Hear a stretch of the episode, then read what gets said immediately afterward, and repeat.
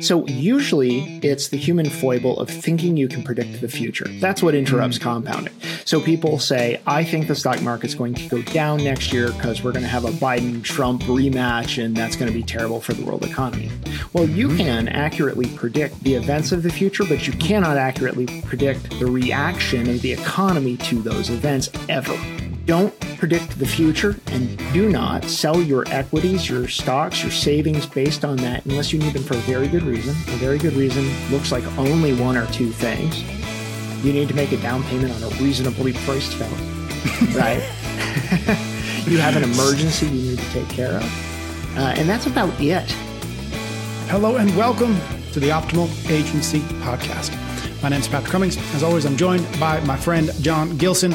Together with you, we are exploring the ideas of agency, diving deep to discover a set of guidelines on how each of us can best operate in the day to day to maximize our personal autonomy, professional freedom, and ultimately our positive impact on the world. Thank you so much for tuning into the show. How is New Hampshire, Mr. Gilson? All right. So I get I'm sitting here preparing for our session today and mm-hmm. I get there's a knock on the window and it's my neighbor Brad. And Brad has come over to, I find out, to a give me a heart attack by knocking on the window, but two to invite me and Annie to dinner at his, at his house tomorrow. Uh, yeah. And I go out into the driveway to uh, to talk to Brad, and he's got his little dog Elsa. Uh, let it go, Elsa, tied to the handlebars of his bike Okay. Uh, because they just were on the presidential rail trail and she was mushing him down it. Okay, mushing so, being what what huskies do to yeah. To, except yeah. Elsa, except Elsa's a thirty pound shepherd mutt. Okay, yep. so that's what's up in New Hampshire. Uh, we're we're bike joring with with rescue dogs. That's what's up. Yeah, and knocking on neighbors' windows, which yep, to invite them hilarious. Yeah. All right well, beyond that, what we've got this week, we've got a listener question from a physician struggling to leave the admin work that comes along with the job at work. Our main chat will be a breakdown of one of our rules. This time we're talking through the wealth rule number six, which is let compounding do its work. It's our final wealth rule. And then we'll close it out with a hot take on an article by the writer and organizational uh, psychologist Adam Grant about the tra- true meaning of freedom at work. Ready for a question? Let's do it. This is from Ted. He's a physician in his 40s. He says, I have a pretty good work life balance, and it's always been high on my priority list. The last few years, I've uh, made more of an effort to place family time above all else. This has worked out well, and spending time with my wife and kids has been great. I know I'll never regret these choices. The last few years, this has caused some extra stress concerning some of my work, though. I do administrative work or some administrative work from home and have to go uh, and have to go to some meetings. The rest of my job is all clinical and stays at work. The administrative administrative work is rewarding at times, but also can be tough to deal with when I would rather spend time with the family. That's the background. My main issue is that I have not done a good job of compartmentalizing my time at home when I need to do the administrative work. I've got an office and can do most things at home aside from the occasional meeting. I seem to spread the work out over hours and days instead of getting it done in small focused increments of time. I also end up checking emails throughout the day and then have to respond at times instead of checking them once daily and getting all the responses out of the way. My answer to this issue is that I need to schedule 30 minutes daily to go through work emails and stay ahead of the game. Then, if I have a larger task to complete, schedule an hour or two in the office and complete it. My schedule is very irregular because I do shift work. This makes it difficult to schedule a regular time every day. Due to the irregularity, I often will skip the emails in the morning, then spend part of my afternoon doing work things when I could be doing family things uninterrupted. If you have any tips or a short book that may be helpful, I'd be interested. Yeah, uh, Ted, I've got a short book for you. Uh, download my white papers uh, at optimalagency.co. Uh, no, I'm, I'm kidding. Uh, so, Ted, it sounds like you're working hard on work life balance, which for a physician in their 40s who does shift work, like, pff, talk yep. about headwind. Ted. Mm-hmm. So nice work. And I thought a lot about what you've got going on. And so I've got three suggestions for you. The first is because you can't set a time block that's the same every week, your your schedule literally changes week to week. I want you to establish a queue for doing this administrative work that is not concrete in time and day, but is concrete in its relation to something else that you do. What I mean is something like this. Let's imagine that you have day shifts and you have evening shifts. And for your evening shifts, I'm making this up. Never worked in a hospital, so uh, you know, please comment if I'm completely off. But let's imagine you go to work at 7 p.m. for a night shift. Okay, and you're normally going to leave at 6:30 to do that.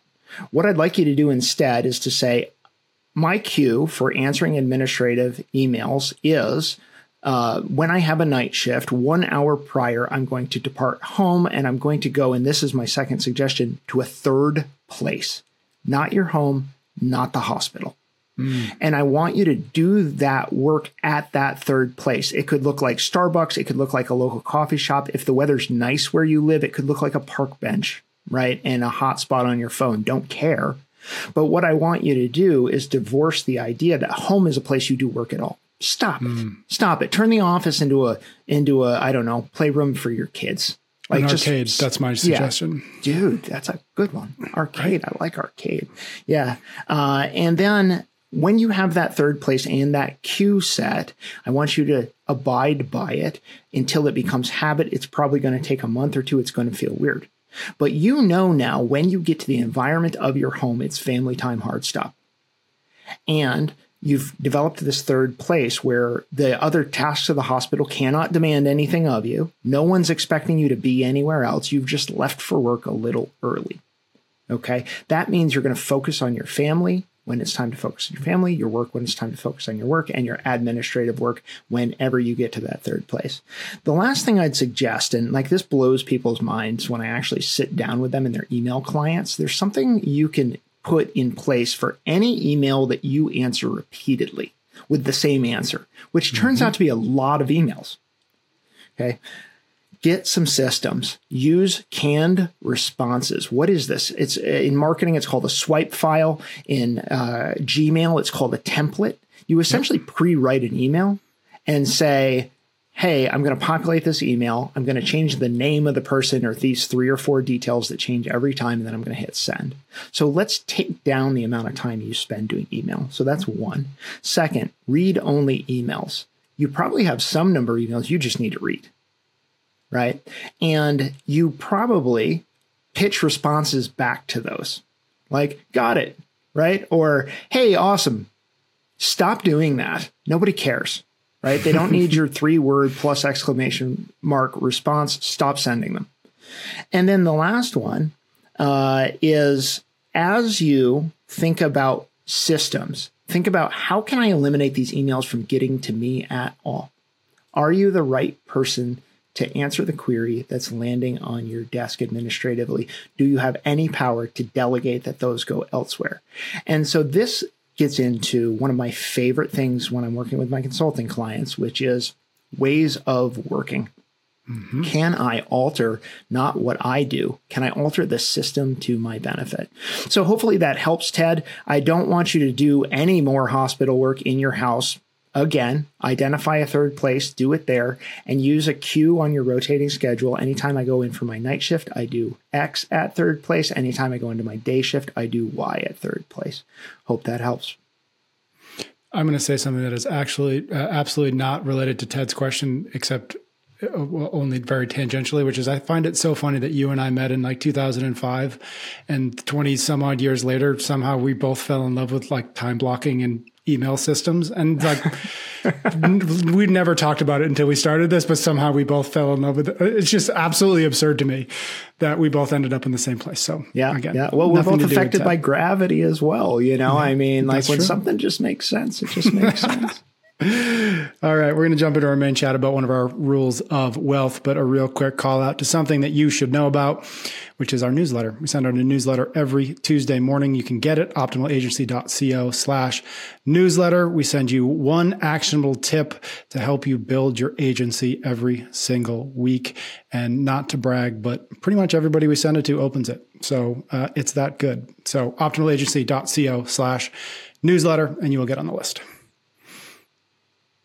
Rules of wealth. As I often do with our chats about our rules, I like to just give a quick context of like, here are all the particular rules that we have talked about. And then we're going to get into uh, our rule today. Six rules of wealth. Number one, separate your time from your income. Number two, make as much as you're able. Number three, spend much less than you make. Number four, pay as few taxes as you can. Number five, purchase passive income and appreciating assets with your savings. And we've done episodes on each one of those. So if you've missed them, go back and listen. And rule number six, what we're going to talk about today, let compounding do its work. What does that mean? Yeah, so compounding is a phenomenon by which when you co- apply a constant rate of growth to something and that growth becomes part of the base from which future growth occurs, something first gets larger gradually and then really, really quickly. Okay. And everybody, listen, you, you if you're listening to this, you know what compounding is already mm-hmm. likely, mm-hmm. right? You get 5% interest on 100 bucks. In a year, it's 105 bucks. The next year, you get 5% on that 105 bucks. And so it's a hundred, you're going to make seven bucks in interest that second year right? Basically. And so if you leave the gain in, it becomes the new base and it gains and gains and gains. Okay. And so this is the underlying idea behind leaving your money in the bank and letting it compound. This is the underlying uh, idea of investing in the stock market at its average compound annual growth rate over the last 100 years of 10% before inflation. Uh, and so you probably know what it is. But what I'd like to talk about is what does that mean you need to do if you mm-hmm. want to allow that to occur? So let's say you've listened to all these rules of wealth you're saving a high proportion of your take home income. You're investing it in appreciating and dividend producing and income producing assets. And now you need to let compounding do its work. Okay. So here's the problem with the basic illustration of compounding. One, it looks like a straight line. 100, 105, 107, right? And so, you know, 112, so on and so on and so on. And it just marches up into the right. No, it doesn't. Not as soon as you mm-hmm. get stocks and equities involved. And if you've invested at all, you know this. Massive dot com crash in 2000, 2007, 2008, the subprime mortgage crisis takes 50% out of stock market valuations right? March 2020, COVID ceases to be a Chinese problem and becomes a, a, global pandemic, and the stock market drops 30% out of the bottom. And I'm not sure I have that exactly right, but that's approximately right. You know, and then you get to the Fed, current Fed tight, tightening cycle, and essentially you see the S and P bouncing up and down 10% and going nowhere in two years right? And so compounding is not a straight line over the short term. It, it, in equities, it is over the long term. So let's talk about how to deal with not that straight line today. The other myth that I want to hit is that it takes forever to get results from compounding. Mm-hmm. We we treat it like you're not going to get rich until 50 years from now, but then you're going to be really rich. Well, that's cool, but I'd like to be rich now. Mm-hmm. I want to be I want to be rich now. right? And so, how long should you actually expect compounding to take to have an appreciable effect? And so, we're actually going to talk about my last 20 years, my mm-hmm. entire mm-hmm. professional life of saving money, making money, and what it, wh- where I started and what it's gotten me to uh, by obeying this rule, by by letting compounding do its work. And we'll go into the behaviors that you need to do what I did. Mm-hmm. Before we do, uh, let compounding do its work implies that there is an action you can take to stymie compounding doing its work. What is the what is the primary or primary mistakes that folks make that stand in the way of of not compounding? Com- compounding is going to work on its own, but letting the compounding do its work. Mm-hmm, mm-hmm. It looks like not leaving your chips on the table. It mm-hmm. looks like selling your equities, selling your bonds, selling your stocks for any reason other than a good one. So usually it's the human foible of thinking you can predict the future. That's what interrupts mm. compounding.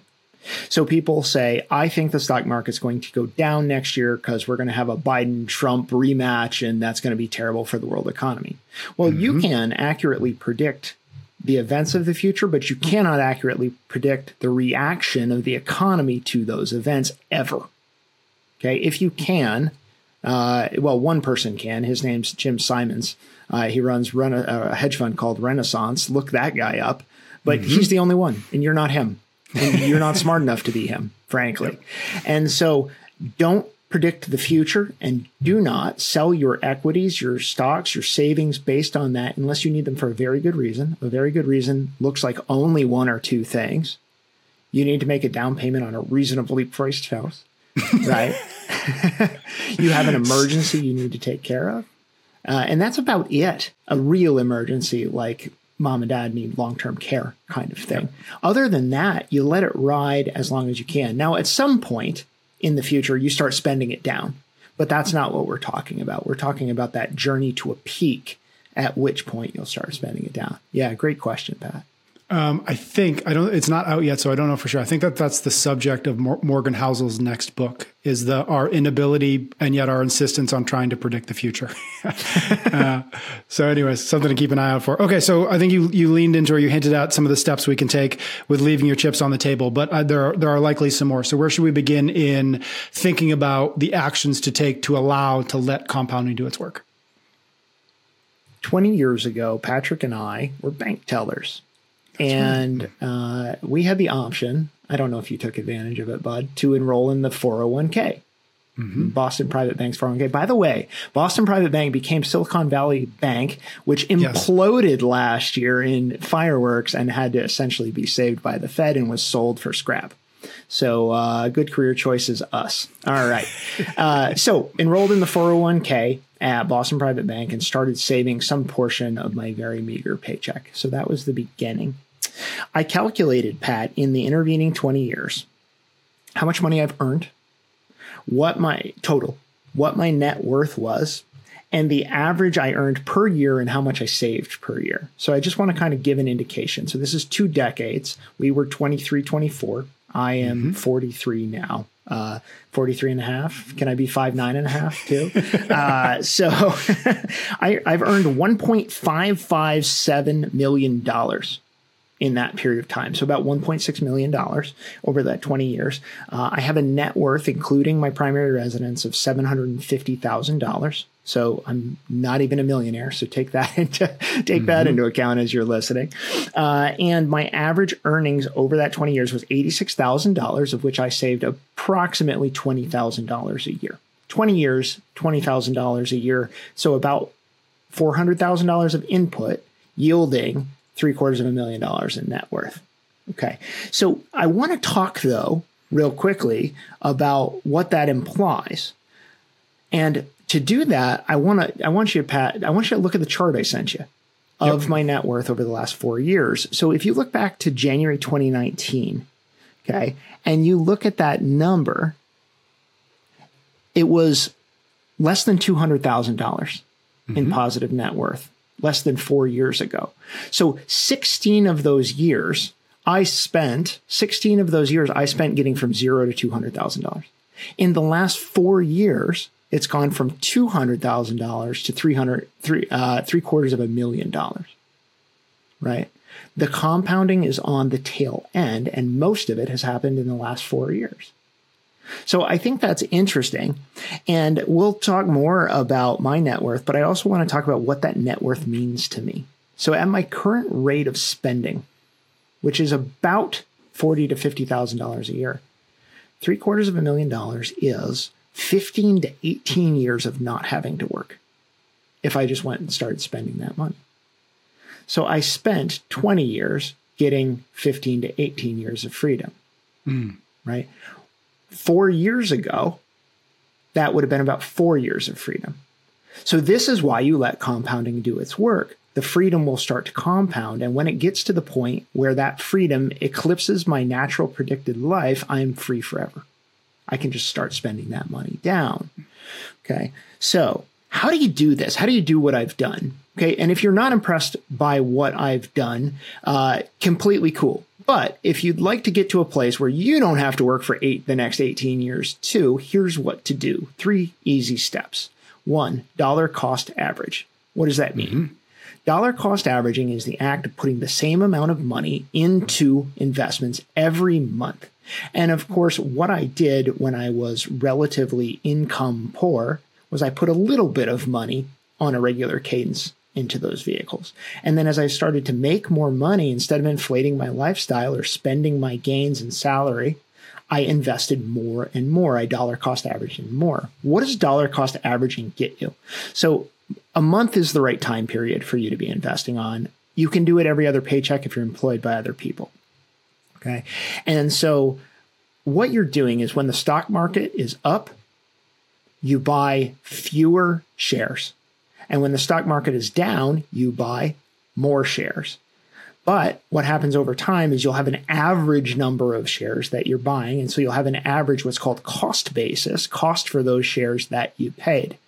So basically, what does this mean for someone in the accumulation phase of wealth? Okay. It means the exact opposite of what you think you should do is true. you set this automatically, you set it to forget it because of the following.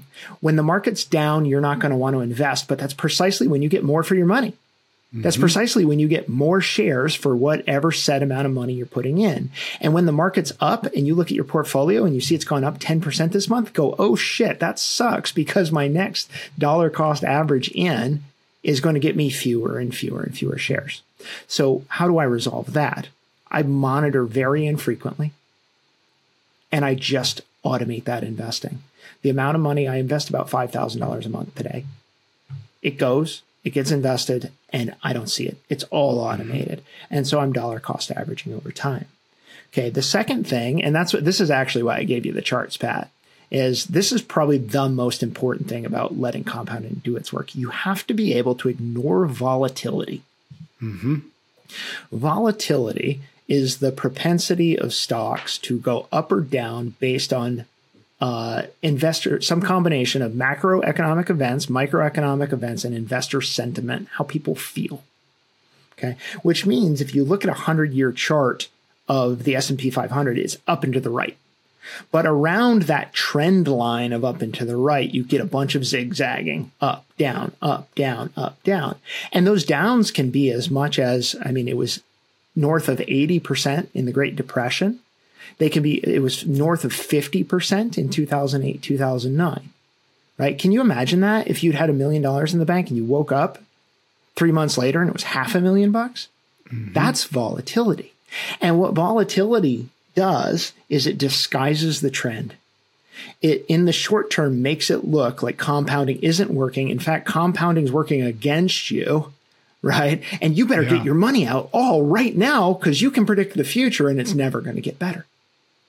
Okay. And so we have to learn as investors and as people trying to accumulate wealth, how do I ignore volatility?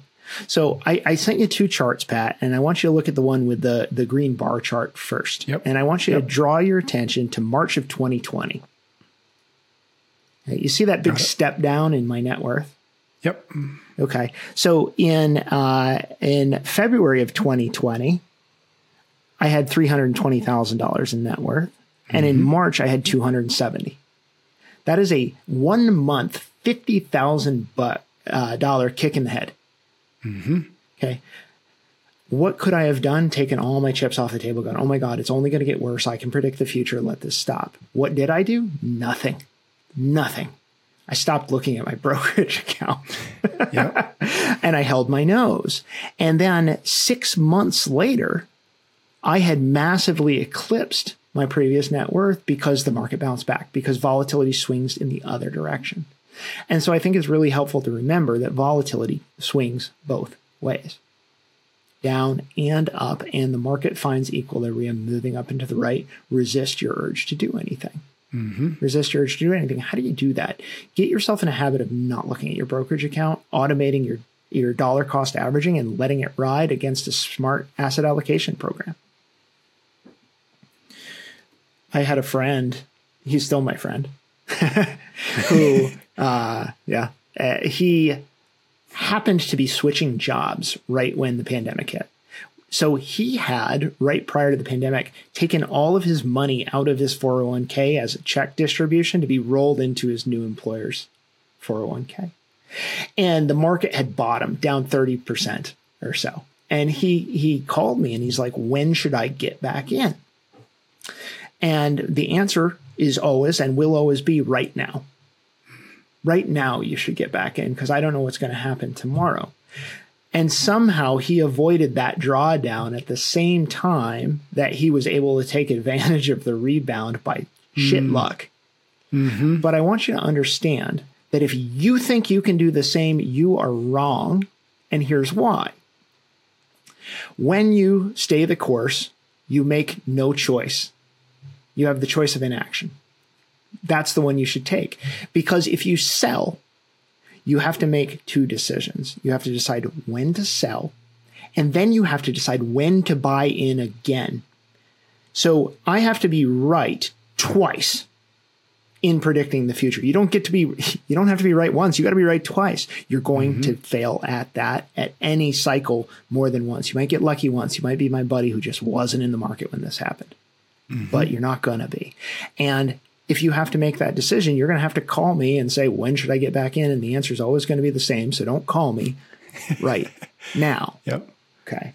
So step three, So there's this uh, there's this quote from Warren Buffett or Charlie Munger, one of the others, who are you know. So Annie will come in and I'll be watching YouTube, and she's like, "Are you watching old white men talk about money again?" Uh, yeah, I am, and it's probably Charlie Munger or Warren Buffett because they're just they're hilarious. But uh, I think it was Buffett who said that we make our investing decisions with sloth bordering on neglect. Mm-hmm. And I love that. Okay, so what does that mean? If you are saving, if you're following our rules, if you're saving, if you're investing, if you're automatically investing, you don't need to do anything else. Mm-hmm. Just go to sleep. Just go to sleep. and this is the advice from the the richest guy in the world, or one of them. I'm sure he gets mm-hmm. eclipsed routinely by by whoever the you know our latest human trying to send people to Mars in a rocket is. But you know, I think that the up and down is leave your chips on the table. Don't take them out. Don't take them out. It's going to hurt sometimes. Volatility is going to swing against you sometime. But if you truly want to let compounding do its work, understand it's not a straight line, but it is a trend. And that attempting to predict volatility is a fool's game and you shouldn't participate.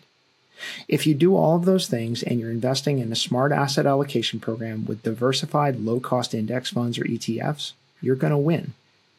10 years from now, you might have four or five years from, of freedom. And 20 years from now, you might have 20 years of freedom. And mm-hmm. 50 years from now, nobody's going to tell you what to do because you can do whatever you want. Mm-hmm. Uh, just to reiterate the point, because folks are obviously aren't looking at these charts. The top chart that that you sent me uh, goes up and to the right and spans. I think you said like I don't know. Let's just call it ten years. It's not ten years, but but basically that. Uh, and it's sort of a steady climb upwards. And then the second chart you sent me was a year, and Last it's year. a line chart, and it looks like m- my three year old is learning how to write his name right now, and so it looks like him practicing the letter M. Up down up down up down up down. So your point is is uh, well made in these visuals itself. And maybe my last question which is just you know we've talked about this idea of biasing toward action. And i love that this is sort of the the the place where we actually want to bias toward inaction. Mm, yeah yeah, it absolutely is. So, uh, just to give you a little more context on what Pat's talking about, uh, I gave him a chart of my net worth over the last four years, marching up from two hundred thousand dollars to three quarters of a million in that four year period. I also gave him November 22 to November 23, which, if you look at the sub caption, there was a net gain in my portfolio of $40,000, mm-hmm. but there were uh, three months where I lost $20,000 that month. Mm-hmm. Brutal, bro. Like, like that's brutal, right? Yeah. You're going to work every day. You're making maybe five, maybe ten thousand dollars this month, and you're seeing your net worth drop. But that is the price of admission. And I think the one of the phrases I've heard lately that I really like is that that is a uh, fee, not a penalty. Mm. And I think it was Housel who actually yep, brought that right. forward, right? This is a fee, not a penalty. This is a feature, not a bug. You have to withstand volatility to let compounding do its work. But you're right. I mean, agency in a lot of ways is about action. This is one place where it's about inaction. And I, but I think there's something in that that we should unpack, which is that inaction is a choice. Just like we're telling you to act to improve your life, your connection, your health, right? we're also implying that by not changing those things, by choosing inaction in those moments, you're hurting yourself. By choosing inaction in this particular moment, you're helping yourself. So the wisdom of the world is knowing when to act and when not to. Love that. All right, we'll wrap it up there. Uh, that was our final rule of wealth. As I've said, we did uh, episodes on each one of the other five rules but one of the best places to get all of them, if you don't want to dive back into the podcast, is to download the Optimal Agency white papers. We have put all the all the rules, all the behaviors, all the meta rules, all the actions toward improving these things into a series of free white papers. You can get them at optimalagency.co slash white papers. Put your email in there. We will send all of them to you immediately. It is the best, fastest, and simplest way to get an overall picture of this project and how you can improve your own agency, optimalagency.co slash white papers. All right, we're going to wrap this up with an article, a hot take on an article from Mr. Adam Grant. Many folks will know who Adam Grant is. He's an author. I think he's a professor at the Wharton School of Business. I believe that's correct. This is actually an article that I'd actually saved this for a long time. It came out kind of right after or right in the midst of uh, kind of coming out of COVID. Uh, and the article, it's, it's in the Wall Street Journal. Uh, it's called The Real Meaning of Freedom at Work. A lot of it dovetails nicely with a conversation, John, that you and I had recently about burnout uh, and job crafting in particular. So head back to that if you haven't listened to that episode, because uh, we touch on a lot of these things. But there was something that stuck out in this article that I just wanted to chat with you about briefly. It's a paragraph in the article. It's, uh, and Adam Grant writes this in a classic 1958 lecture, the philosopher Isaiah Berlin or Berlin distinguished between two types of freedom. Negative liberty is freedom from obstacles and interference by others.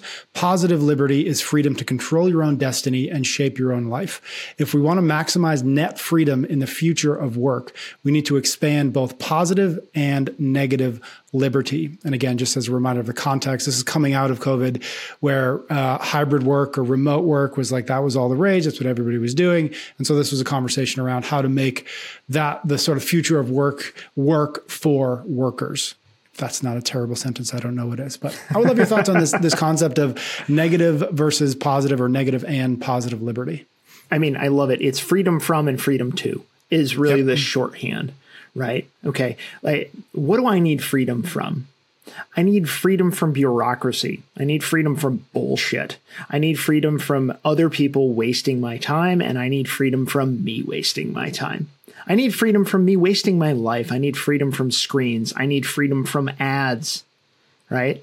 I need I need freedom from half of the C-suite of one of my former employers. Like there, yep. there are a lot of things that you need to go away to exercise your agency in the world, but you can make them go away with hard choices.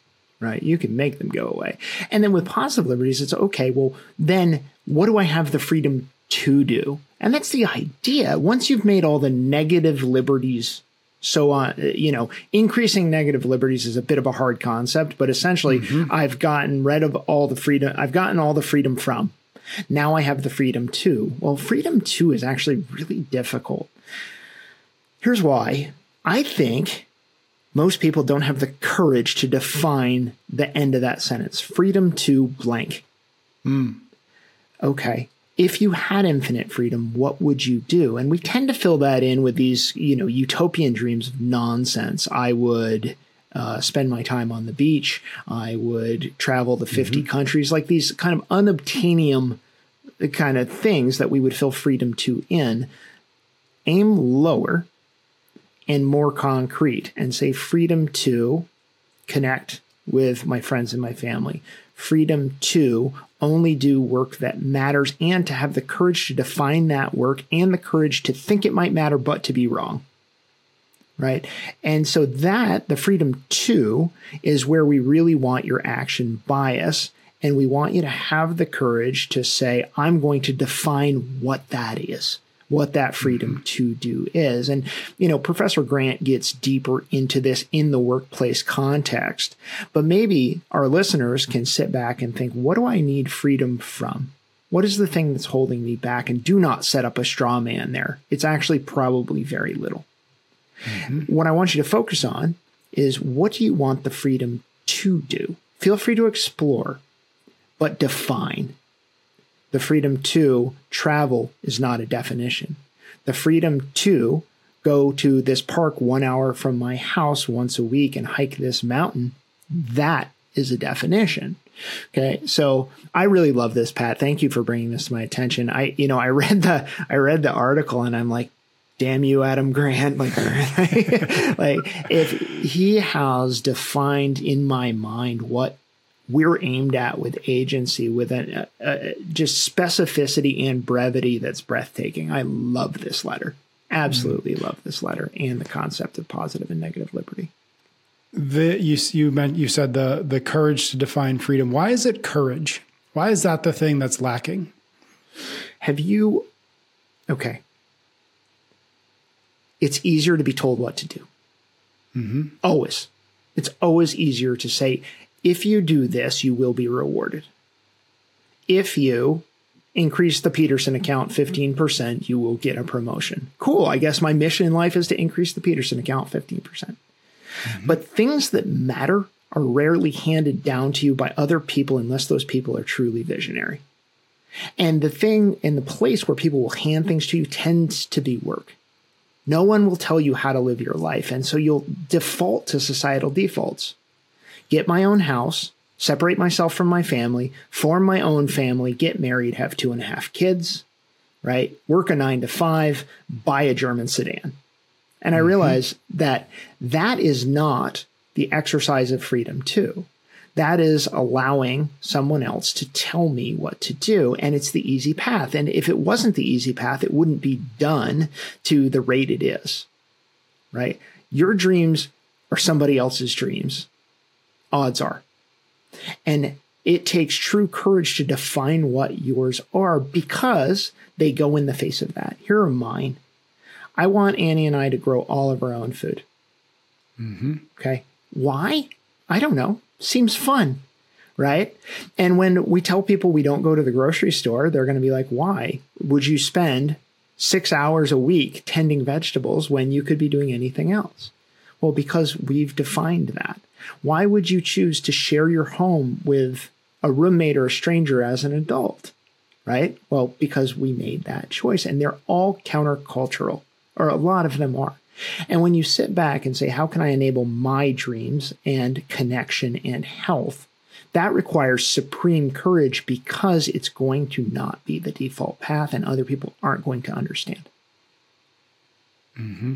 Makes me think about something that Seth Godin says a lot, and uh, it's often in relation to work, but I think it's broader than that, which is you've got to embrace the mentality of this might not work. And until you do that, you will always default to the safe, at least quote unquote safe, the thing that seems safe because everybody else does it the same way. Until you get over that, until you get over the fear of, well, maybe I'll never be, actually be able to accomplish growing all of my own food. You'll never get to a place where you say, this is the freedom, what I'm building here is, you know, obviously in part the freedom to grow all of my own food. Because guess what? You might, you might not make it. And that's okay. But if you're fearful of that failure, if you're fearful, fearful of it not working, you will never start. Yeah.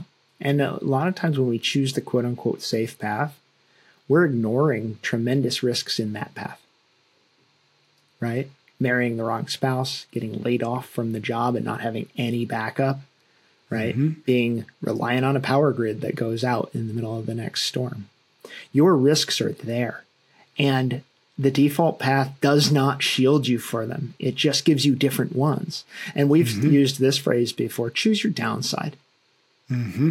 Do you, at the end of the day, want your downside to be I took risks against my dreams that didn't work out or do you want your downside to be I took the safe path and I lived a life a lot like every other life?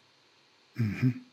Choose your downside. Take that. All right, we'll leave it there. Thank you, everybody out there, for listening. Thank you for your ratings and your reviews. Thank you for the questions you send in.